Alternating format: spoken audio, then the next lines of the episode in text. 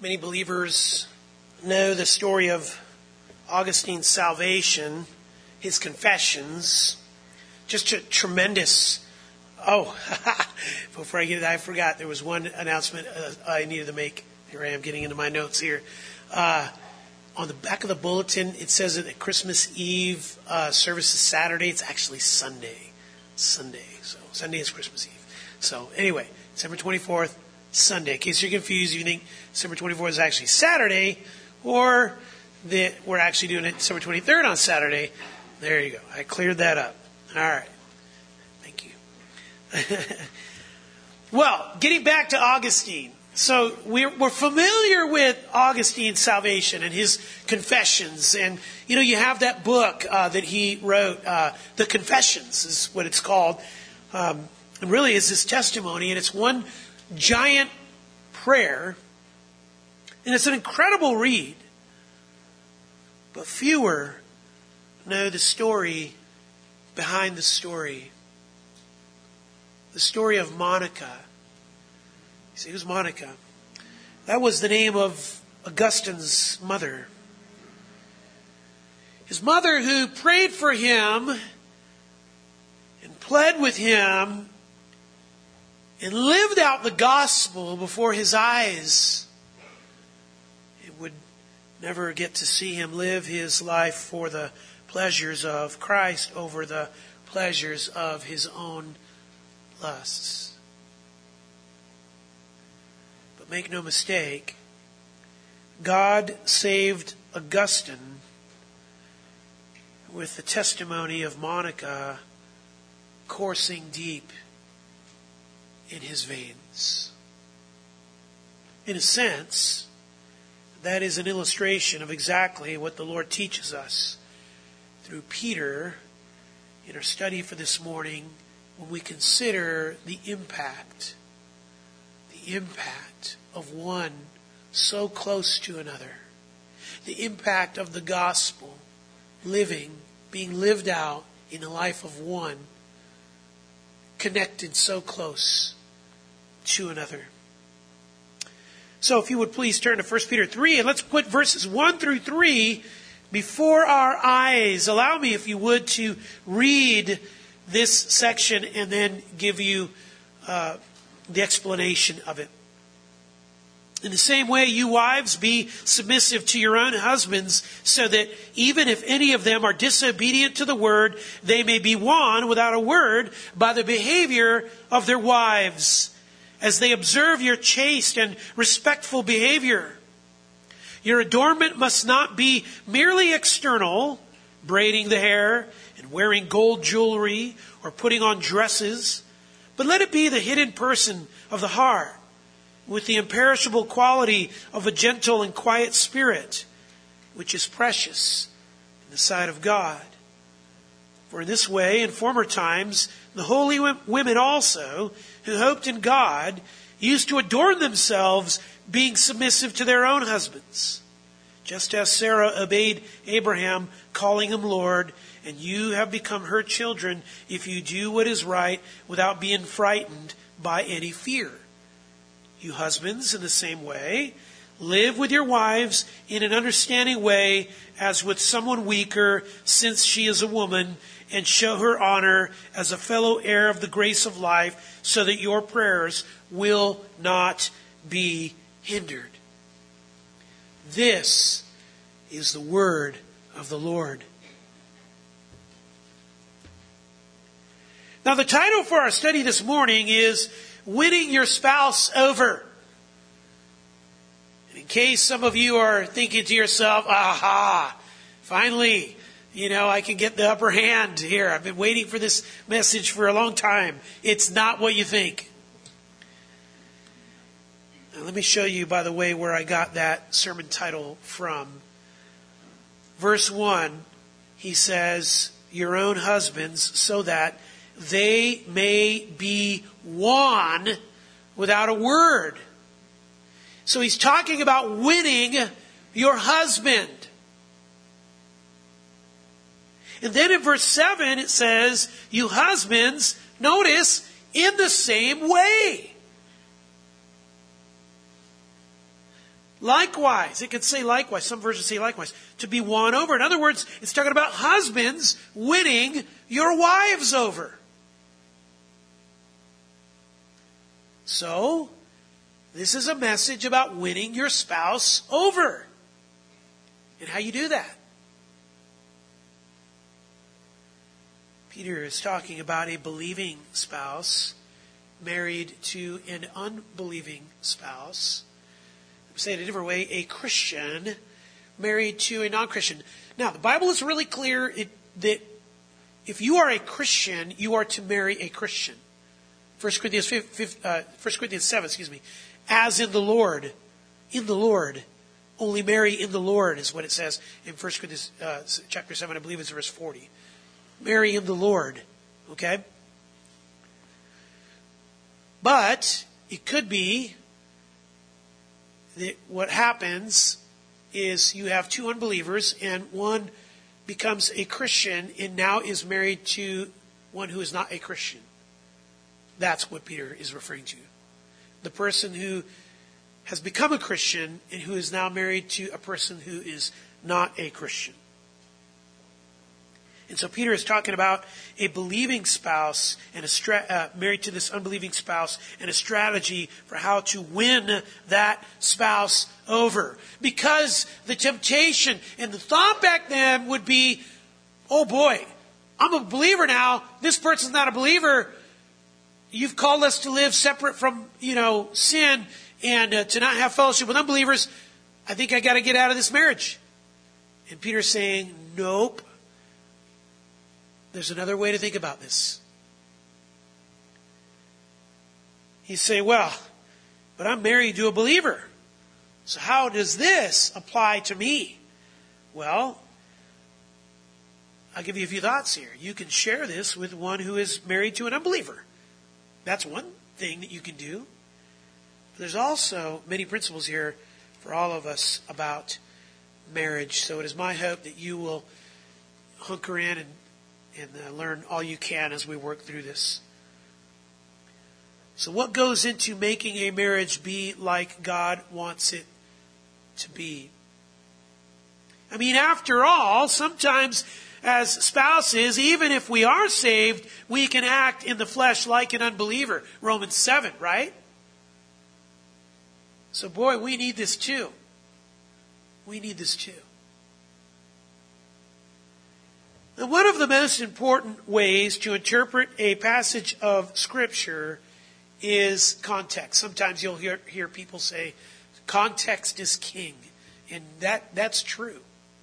If you really want to get to a, a, a good sense of what a text is saying, read the context. For example, if you're in James chapter 5 and you read about healing and you think, oh, he's, ta- he's calling us to a healing ministry, not so fast. Read the context. Read all of it before you go set up your tent and begin your healing ministry. Okay? Read the context. Context is knowing what's behind and knowing what's ahead. Knowing the historical context is helpful too.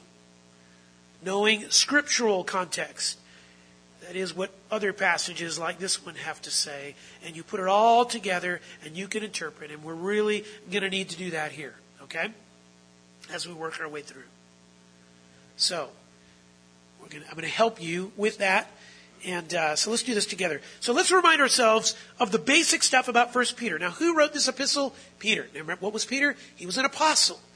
And as an apostle, he was the leader of the twelve. He was a preacher to the Jews. He was a godly man. You remember Galatians 2, it, it was told to us that Paul was an apostle to the Gentiles and Peter an apostle to the Jews. Does that mean that Peter or that, that, that Paul never spoke to Jews? Well, of course he did. Does that mean that Peter never spoke to Gentiles? No, of course he did. But predominantly that was the emphasis of their ministry. So why, and by, the way, 1 Corinthians 9 tells us that, that the Apostle Peter was married. And so it's fascinating to me that he speaks to marriage here as one who is married. In fact, history tells us that at Peter's death, he was crucified with his wife. He got to watch his wife be crucified. And that must have been very, very difficult for him. But short lived because he was crucified right after. Now, why did Peter write this letter? Peter wrote this letter to encourage a bunch of Christians, you remember, that were scattered all over, the, all over Asia. To encourage them about what you say, because they were, as it says at the very top of your notes, facing a suffering, pressured life. They were right in the middle of a life that was filled with suffering. Suffering that was coming from without. Now, Peter continued to urge them, you know, you're going to have suffering, so don't let it be because you're acting dumb. Okay? That's what he basically says. You can see that all throughout. Chapter 4, read it. It's in a few different places. Like, let, him, let one, he says, I think it's right around verse 17 or something, 16, let one suffer as a Christian, it says. That's what he's meaning by that. Okay? So the world is against them, and there's slander, and there's insult, and they are suffering for being Christians. And so this is a letter on how to live in the midst of hostility you're living for Christ, and the world around you uh, starts to take notice, and then they start, the world around you starts to make you feel weird for living that way. That's what this is. In a sense, this is Matthew 5, 10 through 12. First Peter is basically an exposition of the reality of Matthew 5, 10 through 12 when Jesus said, Blessed are those who right? Who suffer, who are persecuted and insulted.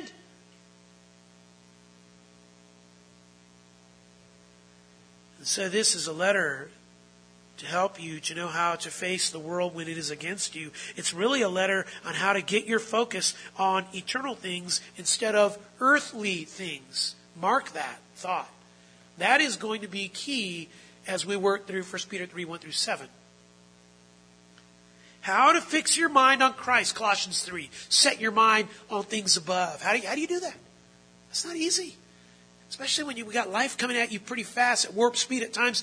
And, and it's real and it's like, you know, if it's not bills that you're having to figure out, you know, how to work, you know, navigate through, it's the pressures that are happening in your job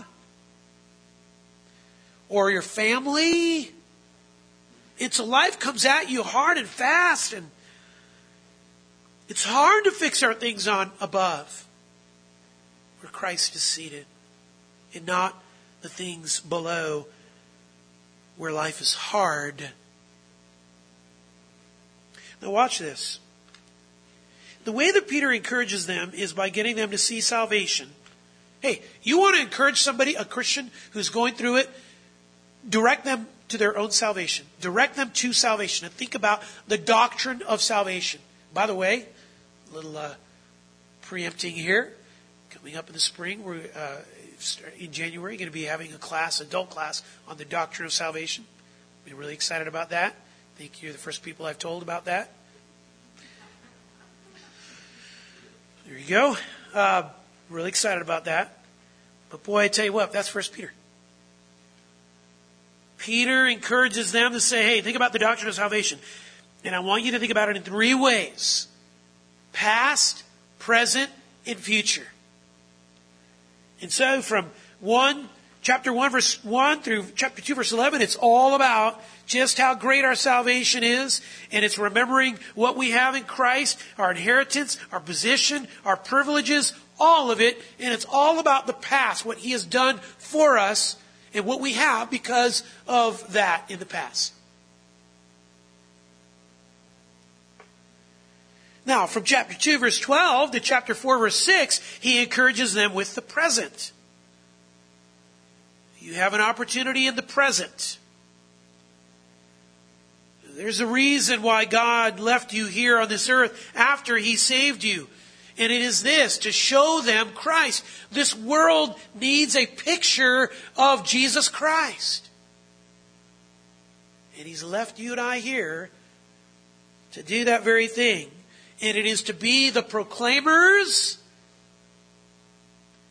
and it is to be the purveyors of Christ. That is, to show them Christ, to give them Christ, to portray the Lord Jesus to them so that it is not just hearing a message in black and white print, but it is, is seeing a life in color.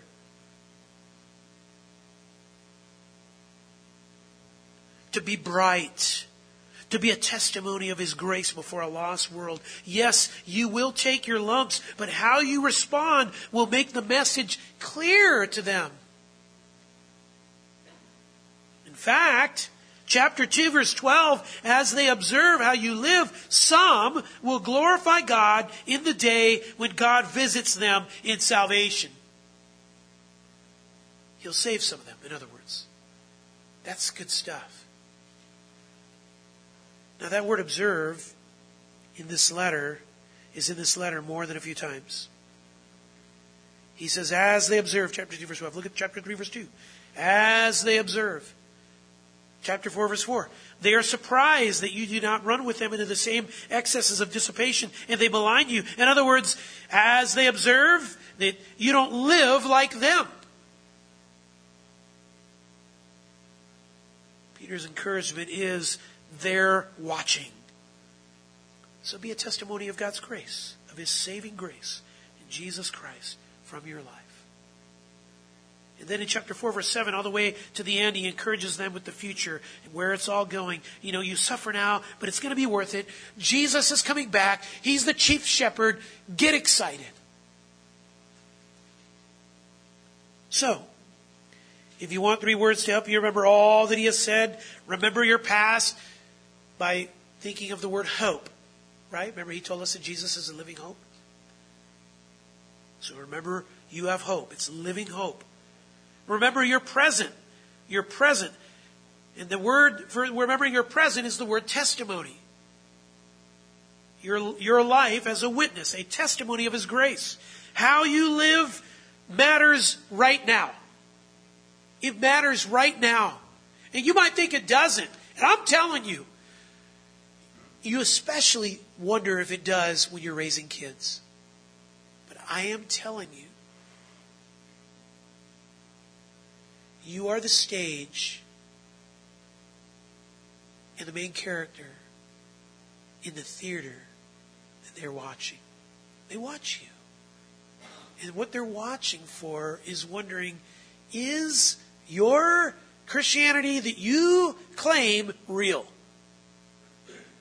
Is this real or not? Because the world tells me it's not. But you tell me it is. And how you live bears out the real message to them. And then remember your future, chapter 5, verse 4. And the word for that is glory. Jesus returns with your crown of glory, it says that there. So we're in the second section. Remember the present, your testimony of grace lived out before unbelievers. Why? Why is that important? Here it is. He tells it. He tells it right in our passage. To win people to Christ. We live on this earth to win people to Christ, to give God glory, to give Him honor, to glorify Him. In the way you bring Him glory is by living in such a way where you might win people to Christ. What's Peter's strategy on how to win people to Christ? One word. One word, and it might shock you to hear this word. You've heard it before. You've heard it before, but we're going to give it again. Submission. That's it. That's our word. Our lives have to be characterized by that word. And if you think I'm just overstating this or blowing this thing up, look at chapter 2, verse 13. Submit yourselves. Look at chapter 2, verse 18. Be submissive. Look at chapter 3, verse 1. Be submissive. What are you trying to say, Peter? Be submissive. Have you got it yet?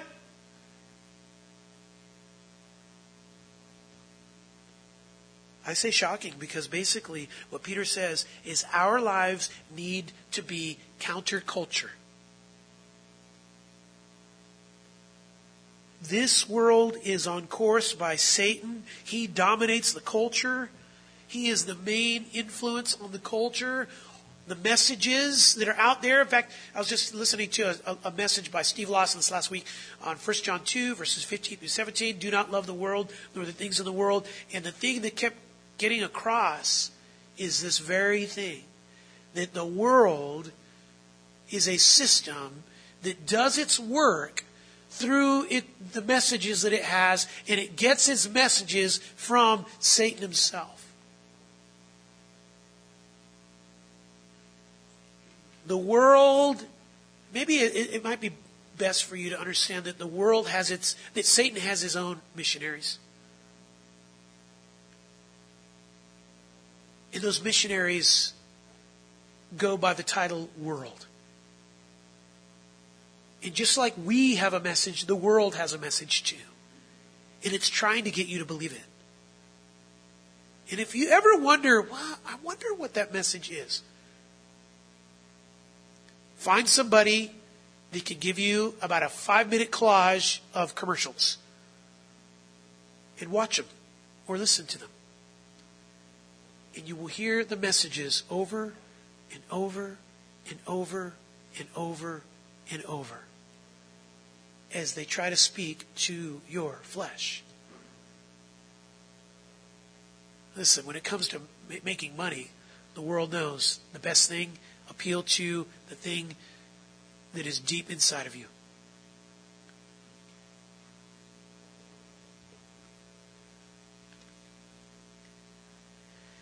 Now, Satan's influence on this world shows up in three areas. You could say around three institutions the government, the workplace, and the family. And you could track the erosion of America just by looking at those three institutions and seeing the erosion in all three. So it is no small thing when we hear about today the attack on the nuclear family. That's a satanic thing.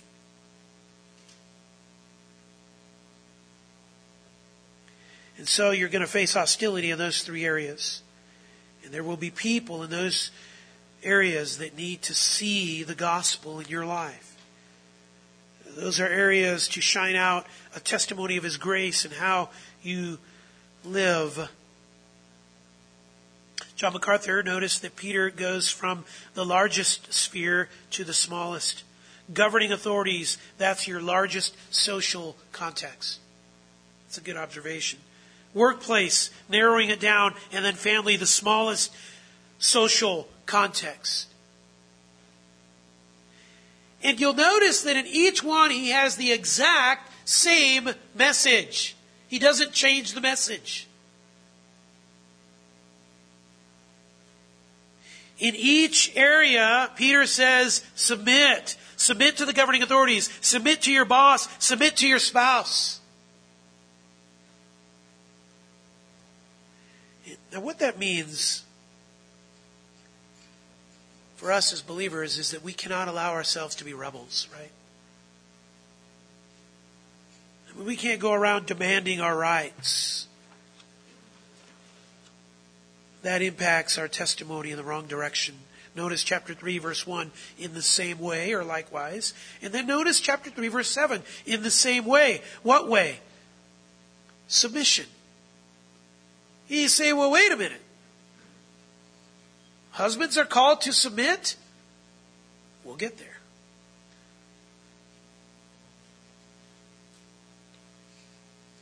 Submission. And what this is, I believe, is a call to be counterculture in those, in those three areas. But it is to be counterculture without being rebellious. To be submissive, and, and, we've, and we've come to the area of, of family. Now, to help you really get this, I need to explain why Peter needed to say it this way. You look at all the privileges Peter said we have as Christians living hope, inheritance, love from God, citizens of the kingdom, chosen race, royal priesthood, all of that. And maybe a person might be thinking, well, I mean, the world should respect that. We've got all that going on as believers. Shouldn't the world respect that? I can do this world some good. And then you get into the world and they blast you. And maybe you're thinking, I don't need the government then with all its laws. I live by God's law. You ever have that thought? I don't need leadership from my boss. I have God as my boss, right? I don't need my unsaved spouse telling me what to do. I have the Lord now. And Peter says, hold on, not so fast. That's not how you make Christ known. And so what Peter is doing is saying if you want to have gospel impact in all those areas of your life, you're going to need to approach it humbly. You're going to have to live different than the culture that you live in. If you want to have impact and be a testimony of Christ, do this one thing submit. This is so hard. It goes against the grain of, of our naturalness. To the state, to your boss, to your spouse, you show them that you're not a rebel. You show them that you're not here to fight them.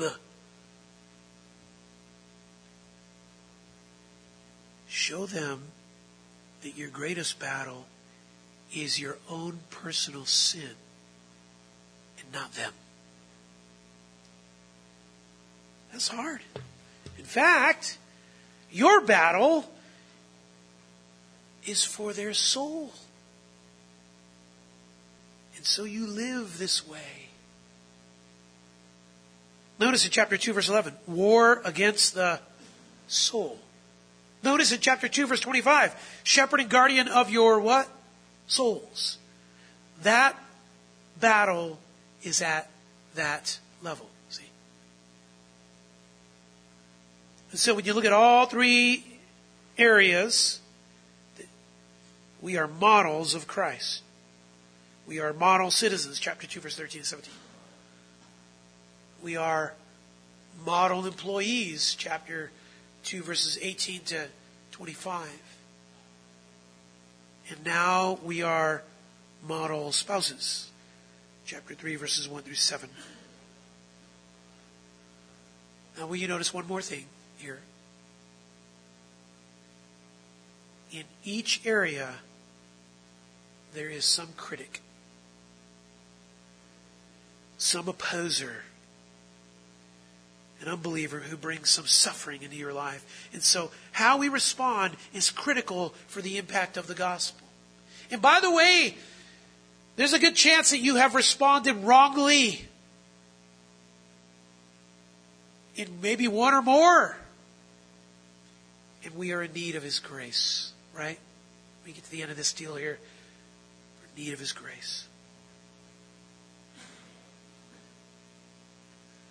So, how can we show them Christ? Submission. And that is counterculture living. Now, in our section, then the question is what does a believing wife do with an unsaved husband? And what does a believing husband do with an unsaved wife?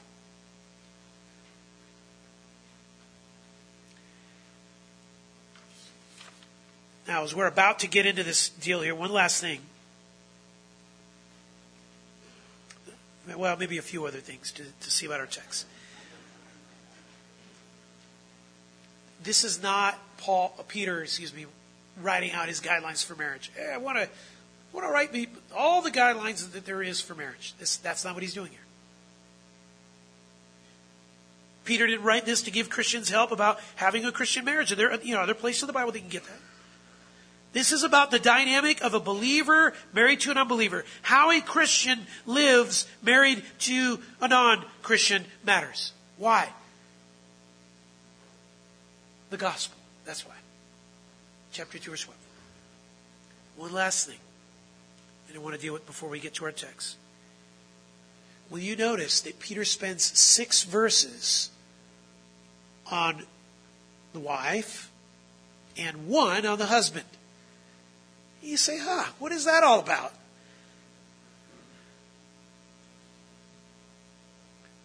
Well, well, trust me, it's not because women need more work than men. It is definitely not that.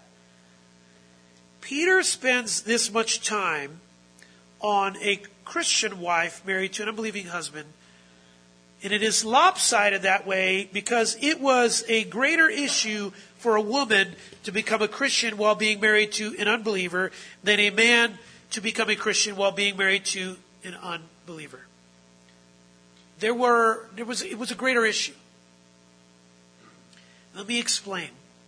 In those days, a man had full and absolute rights over a woman. And I am telling you, and I read this in quite a few places this last week, to the extent that a man could even call for the death of his wife just because, and not really get questioned a whole lot from the legal authorities.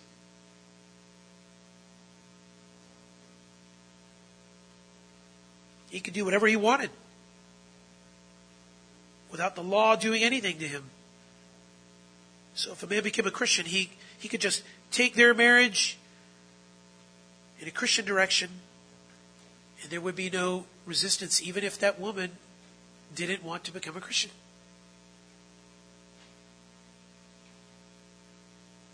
But for a woman, there wasn't that kind of freedom. Let me let F.B. Meyer give us more insight here. Quote Women had been degraded for centuries, as they are degraded now throughout the Orient and where Christianity has not come. Supposed to be destitute of souls, the drudge and slave or toy, a piece of property, valuable or not, as the case might be. But like a ray of dawn, there came the teaching of the gospel. Woman was declared to be the helpmate of man taken not from his head or feet, but from his side, to be his companion. In Christ was neither male or female. Galatians 3:28. The Holy Spirit showed no partiality in his operations, but endowed the women of the early church equally with the men. The Lord himself had admitted women to the inner circle of his blessed friendship and had called out their noblest attributes. Before the eyes of the world, there hung the memory of the Virgin Mother, of the women who mistreated, excuse me, who ministered to him, of those who broke their alabaster boxes on his person, of those who were last at his cross, first at his grave. End quote. And on and so forth. So here you have a woman who has become a Christian and now, like Galatians 3 and 5 say, she is free. She's free in Christ. Exciting.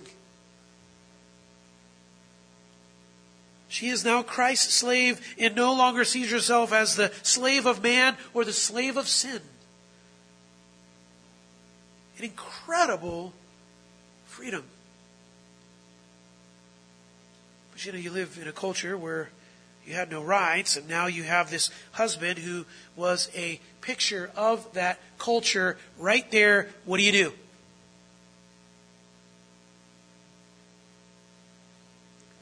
That's why Peter spends six verses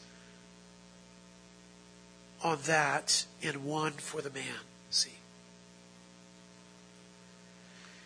So, how does a Christian woman relate with her non Christian husband now that the Lord has saved her? How does a Christian husband relate with his non Christian wife? As a missionary in the mission field, you're there with purpose, right? To win him or her to Christ. You have Paul's mindset in 1 Corinthians 9 19. For though I am free from all, I have made myself a slave to all so that I may win more. That's your attitude. Now, having said that, one more thing to say. You need some caution and some guardrails here. What should you not do if you are a Christian spouse married to an unbeliever? First, leave. You should not leave.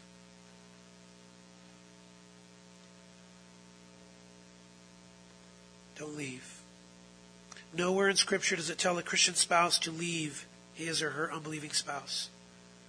Listen to Paul in 1 Corinthians 7, verse 13. And a woman who has an unbelieving husband and he consents to live with her, she must not send her husband away. For the unbelieving husband is sanctified through his wife. Now, that doesn't mean he's saved through her, okay? Make that clear.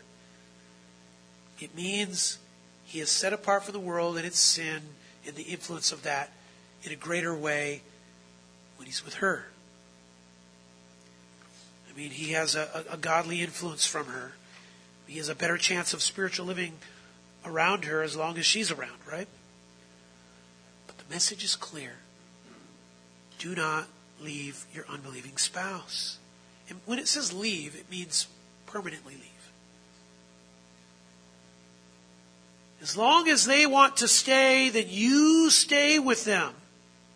You say, but what if that unbelieving spouse wants to leave? Verse 15. Yet if the unbelieving one leaves, let him leave. And he's talking about divorce here. If he wants a divorce, let him go. Why? Verse 15. The brother or sister is not under bondage in such cases, for how do you know, a wife, whether you will save your husband? See? Do you see this? God might have another way for that unbelieving spouse to get saved. Now, what that means is while you are in that marriage, you do all you can for him to be saved. Now, you're not his savior.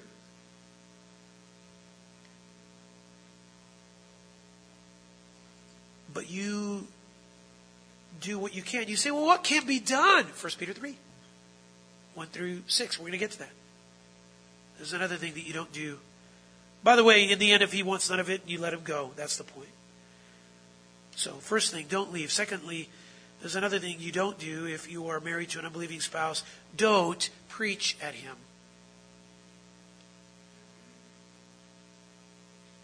So don't leave. Secondly, don't yammer the gospel at him.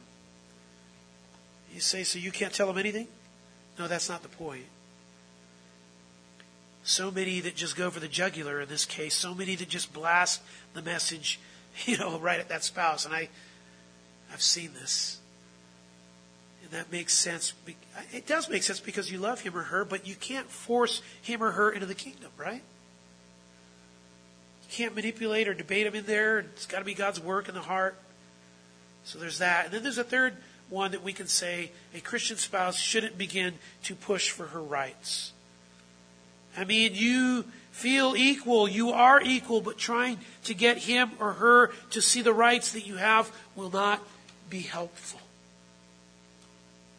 Galatians 3, yes, says that you are equal, but there are roles. And his role is the leader, and so you recognize that and you live within that. See? And how you do that is, is the most important thing. All right. So, how do you win your unbelieving spouse? How do you win him over or her over? Five critical ways you must commit yourselves to, and each one goes against the culture of the day, goes against it, goes the opposite of the world's way, you could say. Point number one, with a counterculture attitude. A counterculture attitude. What attitude? Submission over control. Verse 1 In the same way, you wives, be submissive to your own husbands, so that even if any of them are disobedient to the word, they, they, they may be won. Peter says in the same way. What way? The way a person under the governing authorities is when that governor acts in a foolish way. We don't have to pretend that the governor is saying awesome things. But we do need to come under that authority, right? The way a servant would do with a master who is unreasonable, unreasonable and even treats you harshly and you suffer unjustly. In that same way, you wives, be submissive to your own husbands. Notice your own husbands. All throughout the Bible, when it calls for a woman to submit, by the way, it's fascinating to me. It says your own. You can see it in Colossians 3, Ephesians 5, your own. God doesn't call you to submit to any other man, just your husband. See? If you want to win that unbelieving husband to Christ, the Lord's going to do it with your attitude. Notice, how do you win him over? Submission over control. What's your tendency? To try to control him, right? I mean, that's Genesis 3. It's good to remind, you know, to be reminded of what the Bible says. I mean, you're equal in all things except one that matters. And you're, there's equality in everything, but there's an, but the, the, but you're not both, you're not doing the same thing. The woman, a woman isn't inferior to her husband in anything. And so it's not a point about inferiority call here has to do with the role of a husband versus the role of a woman. God has called him to be a leader in this marriage for you. Very important to say it that way. And you're called to have a place of submission for him. For yeah, so that you both are helping each other. So we're talking about headship, leadership. And beloved, this is God's design. You say, where did he get that design from? Are you ready for this? From the Trinity. 1 Corinthians 11. Verse 3, but I want you to understand that Christ is the head of every man, and the man is the head of a woman, and God is the head of Christ. And so you have the Father, and you have the Son, and they are equal, but the Father is the head of Christ. And that means that that is his role in the triune relationship. What's the role of the Son? To be the Redeemer. What's the role of the Spirit? To apply the salvation that the Son accomplishes. And so what you have are all three having roles, though there's equality. And so it's the same with a man and a woman, he says there, who are married equal and yet different roles. And you can see the same thing, by the way, taught in 1 Timothy 2, verses 11 through 14. Then Peter says, so that even if any of them are disobedient to the word, when he says word, I believe the best way to look at that word, logos is the word, or logos, it means gospel here. Like the word of reconciliation or the word of the cross. 1 Corinthians 1 and 2. You can even translate, by the way, that word disobedient as unpersuaded. And so here you have a husband who is unpersuaded by the message of the gospel.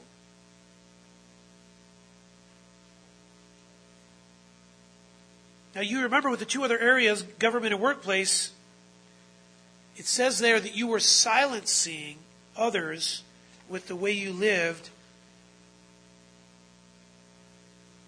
and they weren't receiving the gospel, right?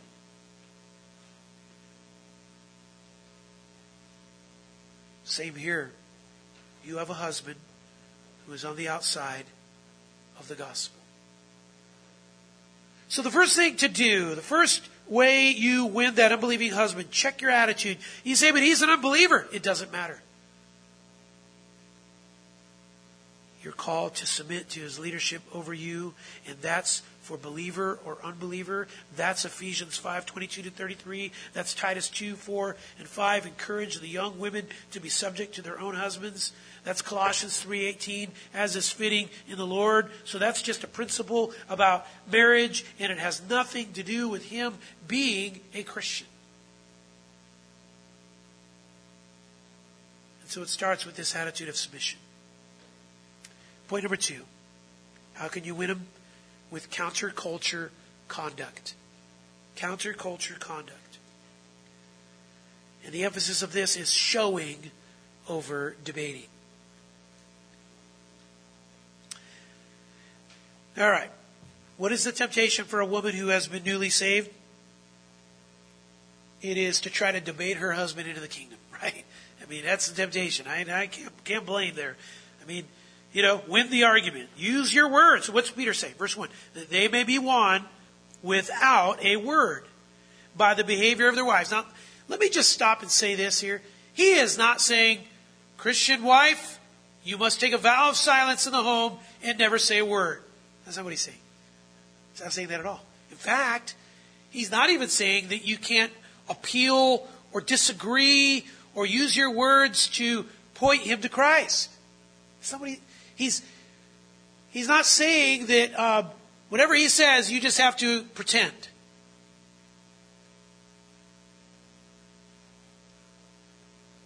As they observe your chaste and respectful behavior,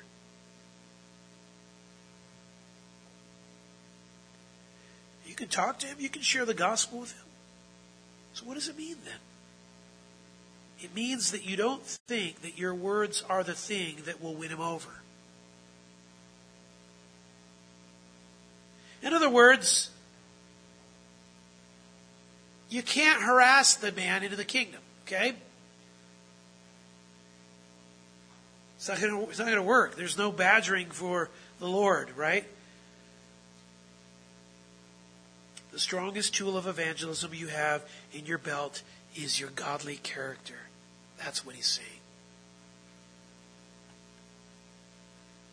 Not your words. What's he saying here? Your behavior, not words, are what matter. How you live your life. Two words define the impact of that kind of life that wins an unbelieving spouse chaste and respectful. You can summarize those words with one word faithful. A pure life is what he's talking about.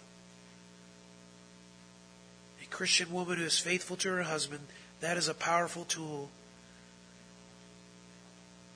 These are his words. This is what he says. Chaste, you are committed to him and him alone. And when you're with him, you show him respect. You make it clear that you respect him. Again, you don't have to pretend that he's the wisest man on the earth.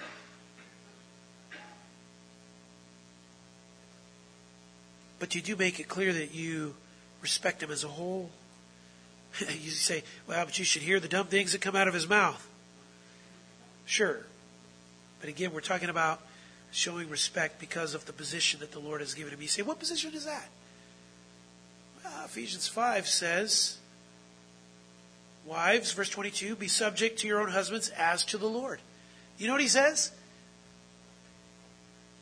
Serve, be subject to him like he's Jesus. You say, my husband's barely Jesus, right? Listen, you are really, you're serving Christ, not him. Right? Colossians 3:18 be subject to your own husbands as is fitting in the Lord. In other words, submit to him like he is the Lord Jesus. He's clearly not. I mean, that's a fair point, but the Lord has put him there to remind you about the Lord Jesus. In fact, maybe every dumb thing that he says, you could say to yourself, oh yeah, serve the Lord Jesus, right? Just another reminder.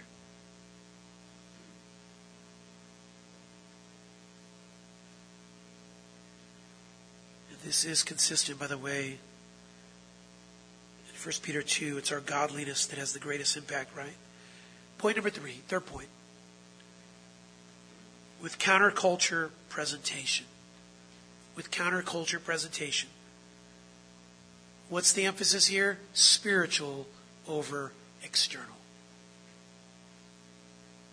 Verses 3 and 4. So, what do you mean by presentation? Your appearance your modesty. What's the focus? Spiritual over external. Heart overlooks. Go with heart overlooks. Now, here Peter is talking about modesty, but even more than modesty. He's talking about a, a true spiritual presentation. Look at verses 3 and 4. Your adornment must not mere, be merely external braiding the hair, wearing gold jewelry, putting on dresses. But let it be the hidden person of the heart with the imperishable quality of a gentle and quiet spirit, which is precious in the sight of God. He says your adornment, uh, how you present yourself on the outside, it, it, can't be merely external. Peter says it can't be just you know a, uh, just be a focus on what you look like. Now it's no stretch that if you compare the average woman to the average man, you would say a woman is more preoccupied with looks than a man. Listen, some men are just absolutely ob- oblivious and lots are trying to help them, okay? But we're talking about a strategy trying to save your unsaved husband. What a woman wears, how she presents herself on the outside. Peter says it can't be an external focus. What should the focus be? Character. Now, if you do a study, by the way, of the Greek and Roman culture, you will find this tremendous focus on the external. I mean, in a super high level. Do your own study, do research, you'll see this. I mean, they were all concerned about the outside of the cup, the look, the cosmos. That's the Greek term, cosmos, for um, we get the word cosmetics from. It is sometimes translated world. It means an orderly arrangement of things. The right arrangement gave it the beauty. It was the culture that determined what was the right arrangement. How did the culture decide what was right? That's what we're talking about here. Rogers and Rogers, linguistic key to the, the Greek New Testament says, quote, the braiding of the hair along with bright clothes was important in the cult of Artemis of Ephesus and the cult of Isis, end quote. And so the idea was to, to flaunt the wealth, to show that you're connected to that deity or whatever. It was to make yourself stand out with some sort of image or persona. Today, we might say, you know, optics. What are the optics like? It is to give people an impression about you that made you say, oh, that person is with it. They were, they are, look at them according to the style. They've got it going on, we might say today. So the gold, the jewelry, the bling, the dresses, all of it was for show to get your attention away from character. In fact, you could even say it was a distraction from the character.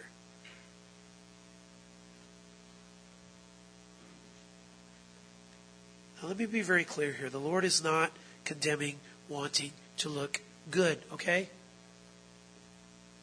I mean, He's not saying that the spiritual look is a plain, no makeup, tattered, drab thing draped over you sort of look, okay? That's not what He's saying. The point is and by the way, you can read uh, Isaiah 3 and see that it has always tended this way. But the point is, that's not true beauty in God's eyes. The internal is more important than the external. The spiritual is always a greater value than the outer. What is the Lord's concern? It is the hidden person of the heart. What's that mean? The inner person, the, the, place where godly character is. And if you want a list of godly character, just go look at Galatians 5 22 to 23. Love, joy, peace, patience, kindness, and all that stuff.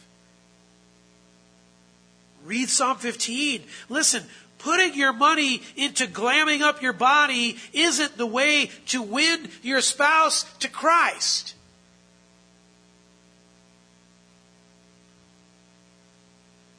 What is godly character? That was Paul's message in 1 Timothy 2. Listen to verse 9. I want women to adorn themselves with proper clothing, modestly and discreetly, not with braided hair and gold or pearls or costly garments, but rather by means of good works, as is proper for women making a claim to godliness. But I do not allow a woman to teach or exercise authority over a man, but to remain quiet. Now, the braiding and gold and pearls and costly garments, they had a culture thing to it. It's not the same as a person braiding hair today. They actually would literally braid in their braids, they would braid in gold and, and different things like that, demonstrating the wealth. But really, the point is, it's whatever the culture says is the kind of external adornment that gets attention.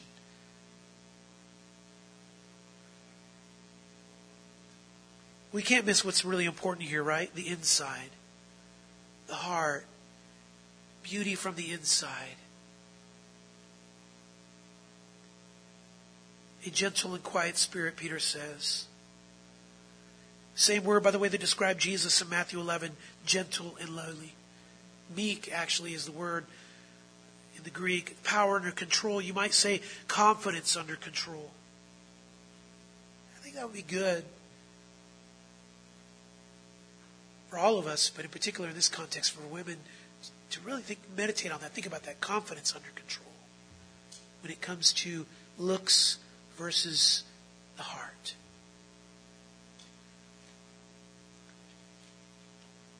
Sometimes people confuse, Hey, I'm going to make a look on the outside and demonstrate my confidence.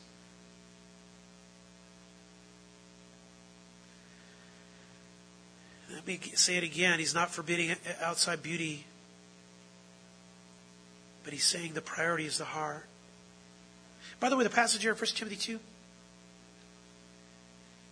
when it says making a claim to godliness, literally what it pictures is that your godliness, your, the way you dress, should match your godliness. So watch this. The lower the godliness, the less what you look like, right? That you, you, you, you it goes in that direction. The lower the godliness, the more the outside is going to portray what the world portrays. The greater the godliness, the more it's going to portray the heart. And that's what he's saying.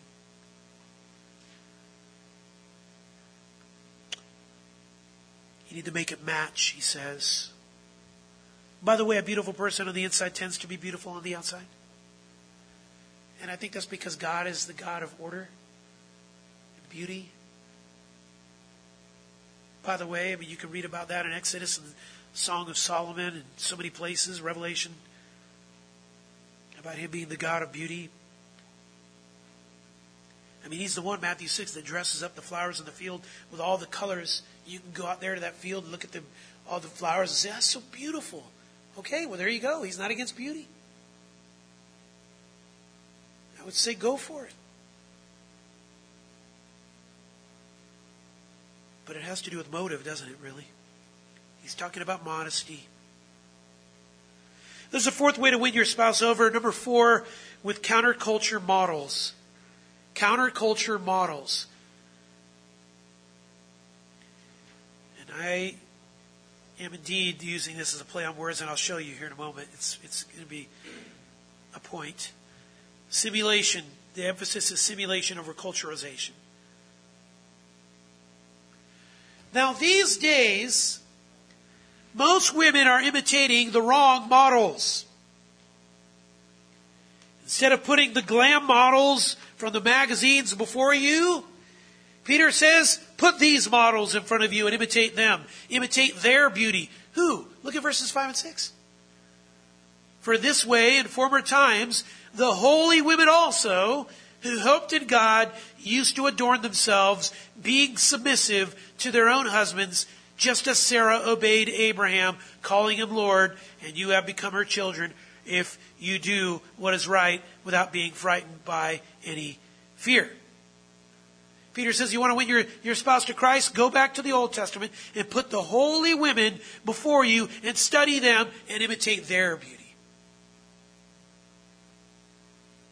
Notice those Old Testament women are called the holy women. Now, by the way, lest I, again, I just want to be clear with what Peter is saying here.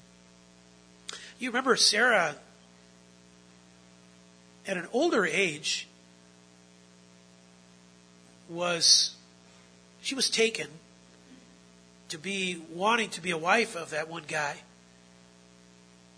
until it was made clear that uh, she was Abraham's wife, meaning that she was a beautiful woman, externally beautiful. The Lord is not against that at all. But you know what was greater? What beauty shone greater than her external beauty? Holiness. What are you imitating? Their holiness, see? Which women? Well, I mean, there's, it says holy women, so he doesn't give us specific names until you get to verse 6. But you can study Rebecca, you can study Ruth, you can study Hannah. There's a lot of ladies all throughout Scripture that have been just phenomenal in their godly display. What stands out from these women? He says it here. They hoped in God. In other words, they walked by faith and not by sight. Their best clothes were holiness. They had high standards. Notice they adorned themselves with submission to their own husbands. By the way, hope in God was the way to describe a true Old Testament believer. Now, if you really want a model, check out Sarah, verse 6.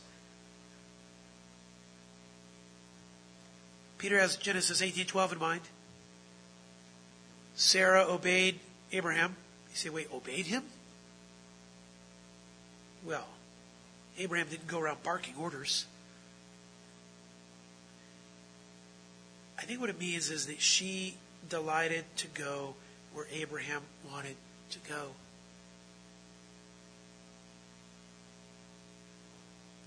Peter said, Sarah called Abraham Lord. He said, All right, it's going a little too far here. I'm not doing that. Well, that's a cultural thing there, but the point is that Peter, or excuse me, that Sarah respected Abraham and wanted him to know, unless Abraham was asking her to sin, she was following him wherever he went. See? Now, Abraham is the father of faith, Romans 4 and 3. Notice in our verse, Sarah, his wife, is the mother of every woman who commits herself to be submissive to her husband. You have Sarah as your mother. Isn't that good? Peter says, if you do what is right without fear, he means you fear God you don't fear where your husband might take you. You say, why say that? Because in 1 Peter 3 6, the husband, you remember, is what? An unbeliever. Can I really follow him? Yes, without fear. How? Because you're really following Christ. And as long as your husband doesn't ask you to disobey God, just follow. I tell you, it's a scary thing to follow any husband. They're all sinners. They're all sinners. Woman was made from man's side. The man was made from dirt. I mean, that's who you're following, right? It's always good for me to remember that. Oh yeah, that's what I am. You know, just got to make sure I'm a better pile. You know, godly pile. So yeah, this is really an act of faith. One last point. that has to do with the believing husband with the unbelieving wife. We'll end this right here. The emphasis is sensitivity over force. With counterculture care, that's your point. You win him, win him, win her over with counterculture care. Now I'm going to give you the real quick version here. Verse 7, Peter says, You husbands in the same way. What way? Submission. He says, So a husband is to submit to his wife? I don't think that's what he has in mind, but sort of. I'll, I'll explain. He is to be submissive, like to the governing authorities and in the workplace. And like his wife is to him, he is to be submissive. Ephesians 5:21 tells us to the Lord. And because submission is an attitude, in a sense, there is a submission that he has towards his wife from the standpoint that he's just willing to be there for her.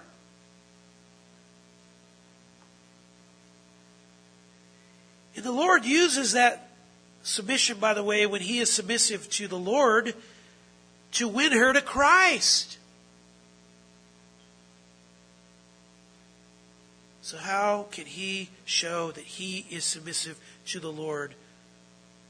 How can he show that his submission to his Lord to his unbelieving wife? Three ways. First, by consideration. Look at verse 7. Live with your wives in an understanding way. That word for understanding is the word gnosis, and it means deep knowledge to know her. It, was especially translated oftentimes to know her in a sexual way.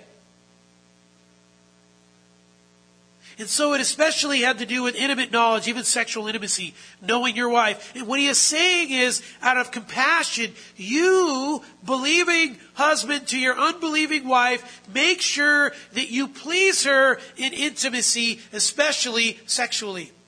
Make sure of that.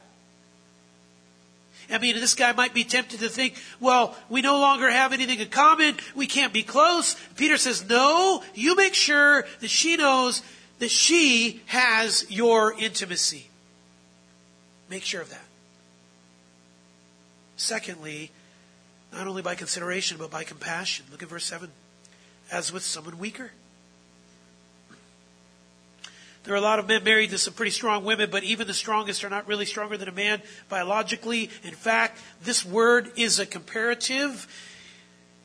In other words, you're weak, she's weaker. That's the point.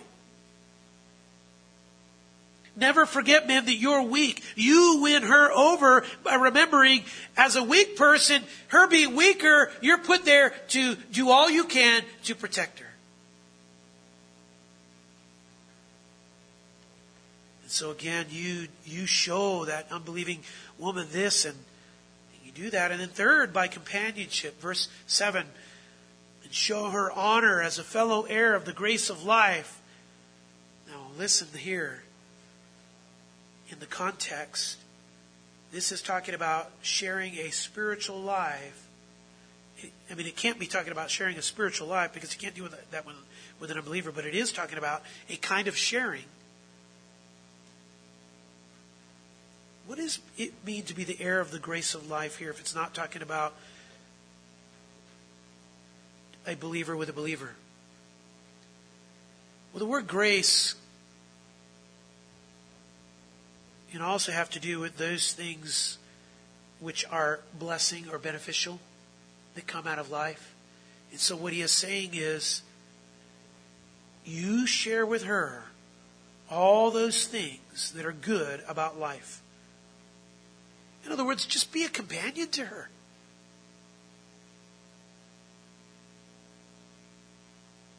You do that. All three of those things, and the Lord uses that to win her to Christ. There's one more thing that you do. Verse 7 you pray. So that your prayers will not be hindered. By the way, now that we get to this end, what are you praying for? What is this unbelief, what is this believing husband praying for? Her what? Salvation. so that they won't be hindered. Live this way, and God does that saving. All right. I've spent a lot of time, so let me conclude here. You say, what if, okay, what if I'm a believer and she's a believer? What about that? Well, let me just tell you this. This is a picture from the lesser to the greater. You do these things to win your spouse. You do these things because you've been won over. Right? Amen? Let's pray. Dear Father, we um, are taken back by all that is here, Lord, and we we just want to live in the light of the grace that's here. Help us to be those people that are committed to winning other people to Christ, but especially our own spouse. And if you have won them over, Lord, help us to live these things out so that we can continue to just point to you in all that you do in bringing two sinners together to know you. We love you and praise you, and may you have the glory in all of this. In Jesus' name we pray. Amen.